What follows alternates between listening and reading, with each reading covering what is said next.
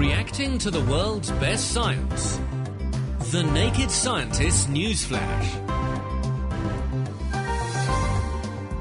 Hello and welcome to the Naked Scientists Newsflash, where we take a weekly look at what's hot in the world of science. This week's episode features Helen Scales, Meera Senthilingam, and Sarah Castor Perry, and I'm Ben Valsler. Coming up, how fossilised footprints can tell us about the steps leading to bipedal walking in humans. And they've uncovered two sets of fossilised footsteps thought to have been left behind by Homo erectus strolling through deposits of volcanic ash near Lake Turkana in northern Kenya between 1.53 and 1.51 million years ago. How ancient fish were the first vertebrates to enjoy internal fertilisation. So we found out not only that this major group were having internal fertilisation, but we found out how they were doing it. And we believe this shows the origin of the beginnings of sexual dimorphism in vertebrates. And how unmanned autopilot aeroplanes could see more blood samples tested in rural Africa. Well, you can actually take off with the conventional joystick sort of way, fly it along, and then have programmed into it certain GPS points or certain flying patterns, and then the type of thing that they've got in mind is to go and fetch blood samples from clinics that are far out in rural areas. Plus a CD anniversary, an escape attempt from an octopus, and Sarah Castor Perry discovers the invention of the periodic table this week in 1869. That's all on the way. Now, there are asteroids missing from the belt between Jupiter and Mars, and researchers now think that they were shoved out of place by two of our solar system's gas giants, Jupiter and Saturn, as they assumed their current orbit some four billion years ago. Writing in the journal Nature, David Minton and Renu Malhotra from the University of Arizona identified gaps in the asteroid belt where there should be an even distribution of asteroids. There are some gaps existing, they're called Kirkwood gaps, and they are there because the gravitational influence influence of the planets makes certain regions in the belt actually quite unstable. Now, they were originally identified by Daniel Kirkwood in 1857, but some of them have actually remained a mystery until now. Minton and Malhotra designed a computer model of the asteroid belt, which took into account all of the existing gravitational influence that we know about. But their model actually started out with a uniform distribution of asteroids.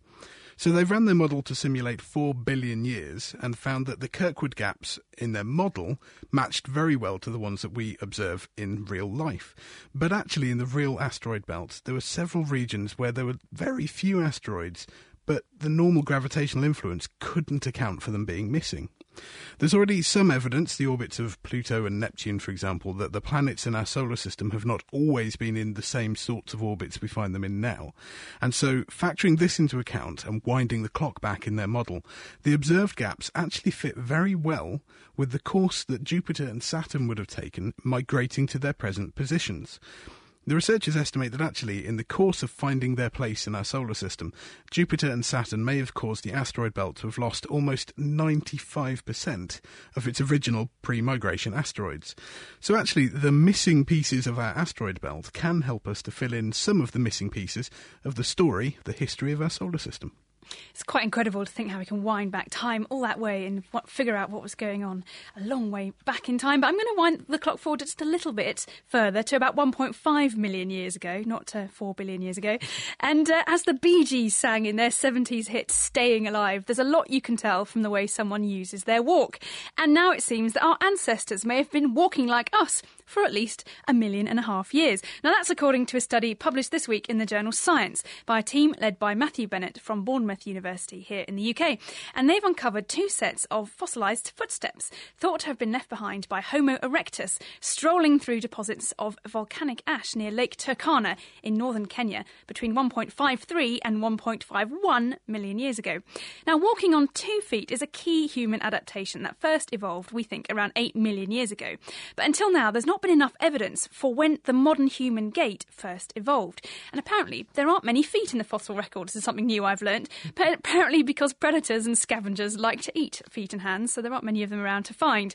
Well, the, old, the oldest known footprints at the moment from the human lineage are from Australopithecus afarensis 3.7 million years ago. But those footprints from Tanzania revealed that our ancestors at that stage were still walking around with a more ape like gait, with a splayed big toe and a foot generally suited for grasping onto things rather than for walking along the ground. Now, these newly discovered tracks in Kenya have um, the shape much more like what you would see um, that you've left behind as you're walking along a beach today. And as we walk, we put first our heel down, which makes a big impression in the sand or whatever you're walking on if it's soft.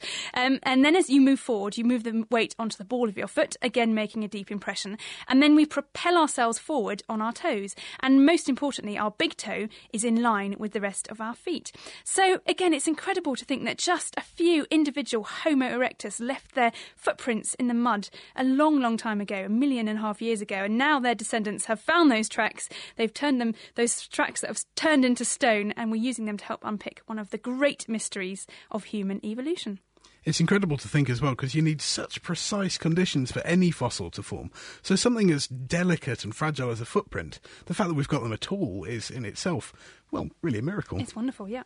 Well, also this week has seen the first birthday of a global seed bank that's based in Svalbard. Um, rather than receiving a cake, though, they actually received a four ton shipment of seeds from all over the world, which brings the total number of seeds that they have up to 20 million seeds.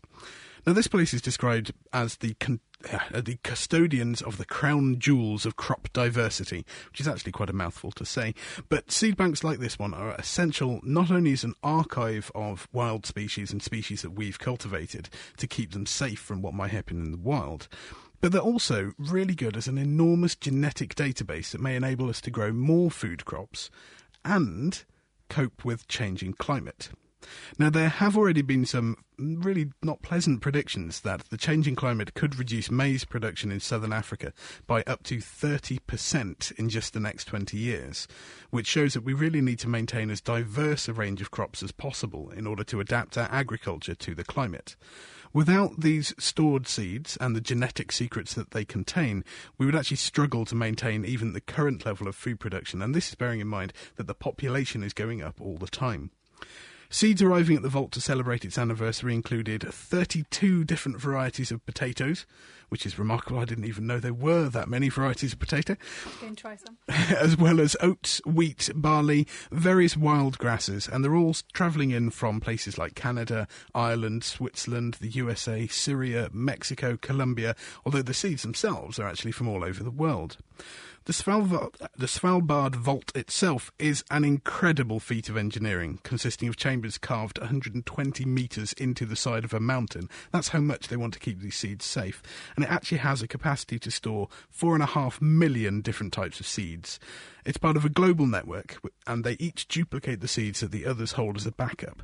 So, in the event of a global catastrophe, any one of them should be able to act as a Noah's Ark for agriculture. That is quite incredible. Is there any particular reason why it's in Svalbard? Is it because it's cold there and they've got a mountain that they can dig a big hole into?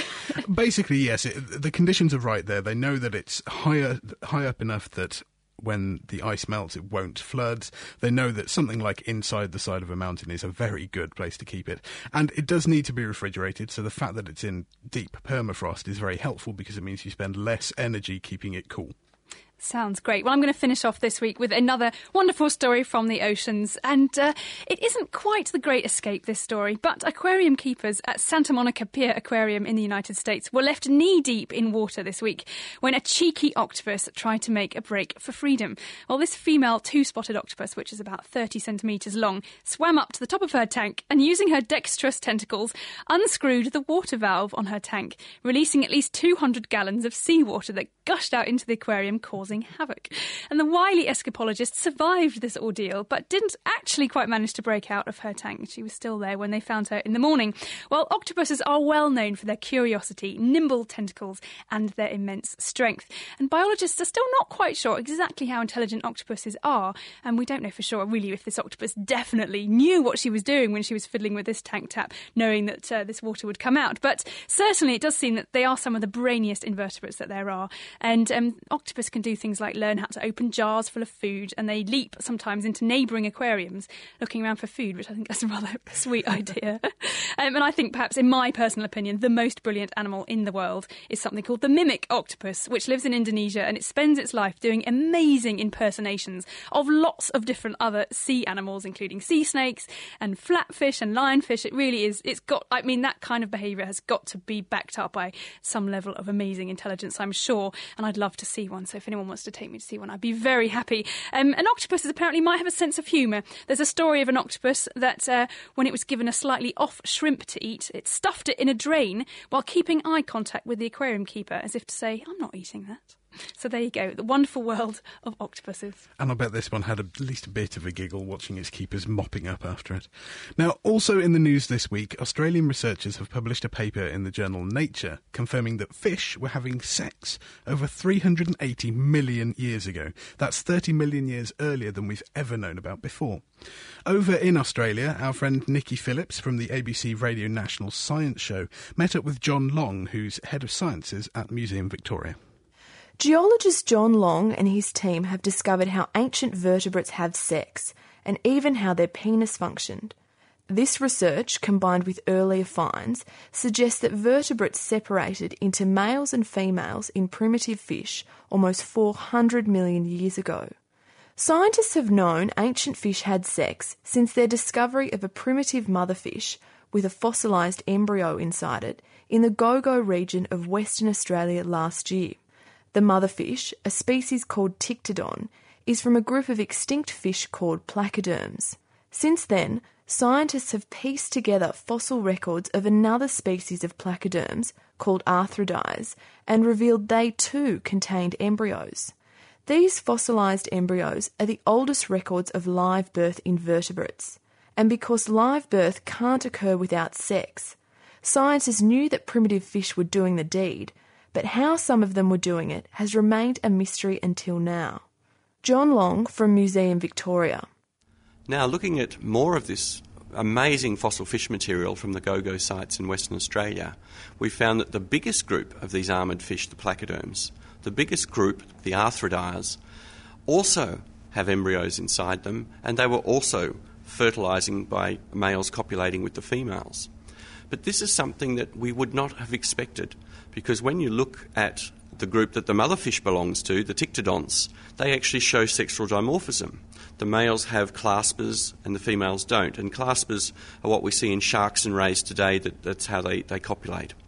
The arthrodires, on the other hand, their pelvic fins up until now have been always depicted as very simple structures, just like uh, simple fins. So it made us go right back and look again and look hard at these fossils to see if anything had been overlooked. And then we found it. It was another fantastic eureka moment when you make a big discovery that for 100 years has been completely overlooked. We found that these pelvic fins in these arthrodires had an extra articulation. And that articulation meant that they had a long lobe attached to the fin that was directed behind the fish in a rearward direction, and that looks exactly like the claspers in modern sharks. So we found out not only that this major group were having internal fertilisation, but we found out how they were doing it. And we believe this shows the origin of the beginnings of sexual dimorphism in vertebrates. So, structures found on fossilised fish can tell us a great deal about the evolution of sexual dimorphism, that's different characteristics for males and females. And the more we understand about these ancient animals, the better we understand our own evolutionary history. That was John Long from Museum Victoria talking to Nikki Phillips from the Science Show at ABC Radio National, and that paper is out in this week's Nature. Read the references and find out the facts. All our programs are archived in text and audio on our website at nakedscientist.com.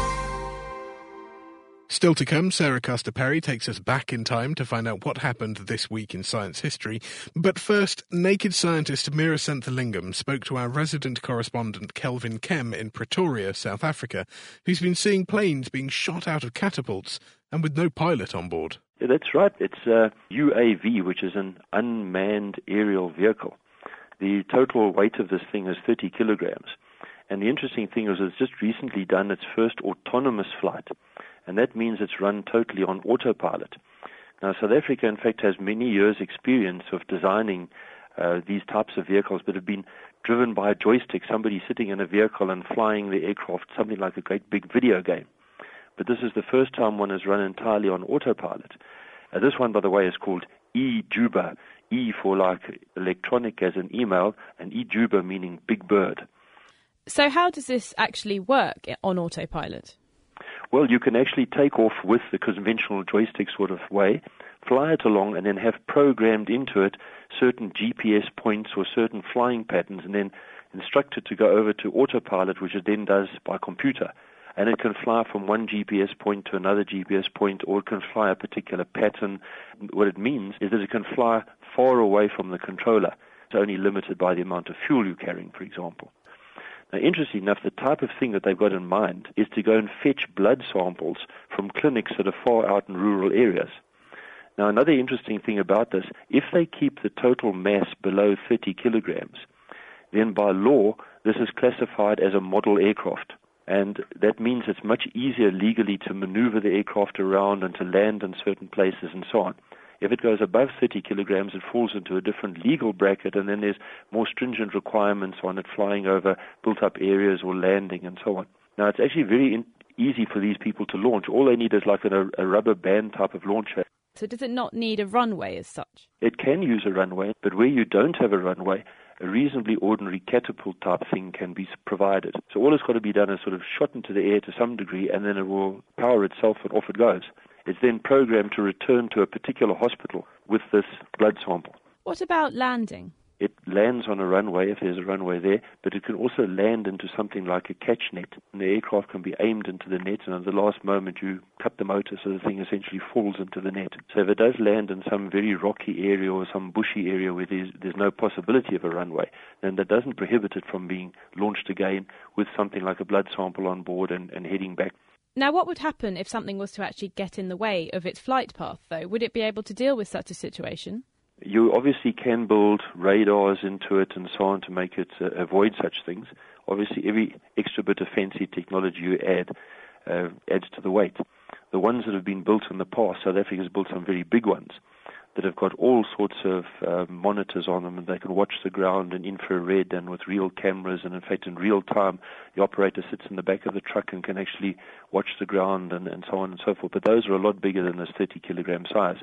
So now they're in the situation where it's flying autonomously and they've got to now make decisions as to exactly what do they put on it. To keep it under the 30 kilos the aeroplane itself is about 20 and that allows for a 10 kilo payload. Okay, well, hopefully more of these aircrafts can be put in use to try and get blood samples from rural areas throughout Africa. Now, also at the moment, there seems to be what is essentially a large battery being built in the Drakensberg Mountains in South Africa. That's right. There's a range of mountains, the Drakensberg Mountains, which are the Dragon Mountains, that run between the province of KwaZulu Natal, which is the coastal province, in the more inland province of the Free State. There's a dam being built at the top of the mountain range on the Free State side, and then another one being built at the bottom on the KwaZulu Natal side. The difference in height between these two dams is 470 meters. In other words, nearly half a kilometer. And they're about six kilometers apart. So what happens is the KwaZulu Natal province has got a lot of water, but up on the top side, the Free State side, is got much less water. It's a much drier province. So during the course of the off-peak electricity periods, they pump water up from the KwaZulu-Natal side up to the dam on the Free State side. And there it sits with its potential energy 470 meters higher now than it was before. Then when peak load times come like breakfast time and dinner time, they then let the water run back through the pumps and the pumps go in reverse and turn into turbines and produce power of 1,330 megawatts, which is substantial. Now, they don't let all the water run back because part of the purpose is to supply water up into the Free State. So some of the water stays up there and then gets reticulated off as agricultural supply and household water and so on. When there's a demand for electricity that might suddenly occur, say, uh, outside peak hours, it's a reasonably simple thing to do to stop the whole system pumping and then run it back downhill again into generator mode. When is this likely to be completed and actually in use? The target for the first unit to come online is April of 2012. Now, you mentioned that it would hopefully generate about 1,330 megawatts of electricity. What kind of things could that provide power for? a medium-sized town uh, uses about 150 to 200 megawatts. So what it does is it adds uh, this, the amount of a sizable couple of um, towns into the grid when you need it. So why was this idea developed? Well, South Africa is running a bit tight on electricity at the moment. Uh, we actually made international news about a year ago when there were some rolling blackouts in the country. One of the problems that happens in every 24 hour cycle is that there's a peak requirement at breakfast time and a peak requirement at dinner time. And it's not a good idea to have a whole power station running only to supply an, an hour's or so's worth of peak at the beginning of the day and the end of the day. It's good to have something like this big water battery that can be used only during a one or two hour period and at the same time act as a, a water supply to the water deprived province. So, this water pump not only provided electricity at crucial times, but also enables arid regions to have thriving agriculture. That was nuclear scientist and engineer Kelvin Kemm in Pretoria talking to Meera Senthilingam. The Naked Scientist Newsflash, reacting to the world's best science. And now Sarah Castor Perry takes us back in time to find out how the chemical elements were first sorted. This week in science history saw, in 1869, Dmitry Mendeleev present his theory for the ordering of the elements into a periodic table to the Russian Chemical Society. In 1869, houses were still lit by gas lamps, the Suez Canal opened, linking Europe and Asia by water without having to navigate around Africa, and the first issue of the journal Nature was published. The first to suggest that there were more elements in the world than the four of earth, air, fire, and water, as suggested by the Greeks, was Robert Boyle in the mid 1600s, over 200 years before Mendeleev presented his table. Several other scientists in the 19th century had attempted groupings of elements, such as Johann Dobereiner, whose law of triads in 1829 suggested that the elements should be grouped in threes, where the middle element would have properties that were the average of the elements either side. His example of chlorine, bromine, and iodine was extended some years later to include fluorine, and other scientists realized properties extended over groups larger than three. As more elements were discovered, patterns in their properties began to emerge. The French scientist de Chancourtois and the Englishman John Newlands both put forward more complex ideas on the ordering of elements in the early 1860s, but by 1869, 63 elements had been discovered, and Mendeleev chose to order them in a way no one had done before. He wrote out a card for each element with their name, atomic mass, and chemical properties on, then laid them out like a game of solitaire according to their chemical properties rather than their mass number, which, despite being pretty inaccurately calculated, had been the conventional way to set them out at the time. Mendeleev's periodic table showed the similarities and trends over much larger numbers of elements, both in vertical groups and horizontal periods in the table, rather than just in small groups such as Dobereiner's law of triads. He left spaces for elements he believed were yet to be discovered and predicted their properties. He was proved right by the discovery of gallium, scandium, and germanium later in the 1800s, and it's because of these predictions that Mendeleev is often considered more important in the discovery of the periodic table than the German scientist Lothar Meyer, who independently published a very similar table just months after Mendeleev. In the 20th century, the table has been expanded and refined to include elements that have been synthesized or are the result of nuclear decay rather than just those occurring naturally, but it still follows the same basic layout that Mendeleev predicted. Knowing the order of the elements is not just a great teaching tool to understand how and why chemical properties change down a group or across a period, but also has had applications in industry, allowing people to predict how different compounds will respond when they are reacted. Mendeleev's discovery has been a major catalyst in keeping chemistry developing over the last 140 years. Sarah Castor Perry explaining how Mendeleev first proposed his periodic table for ordering chemical elements this week in 1869. Sarah will be delving into the science history books again next week. But that's all we have for this Naked Scientist Newsflash, which this week featured Helen Scales, Meera Senthilingam, and Sarah Castor Perry, along with our guests Nicola Phillips, John Long, and Kelvin Kemm. The Naked Scientist Newsflash is produced by me, Ben Valsler. If you enjoyed the newsflash, then why not check out the Naked Scientists podcast, where each week we bring you the latest in science news, along with interviews, answers to your questions, and a kitchen science experiment to try out at home.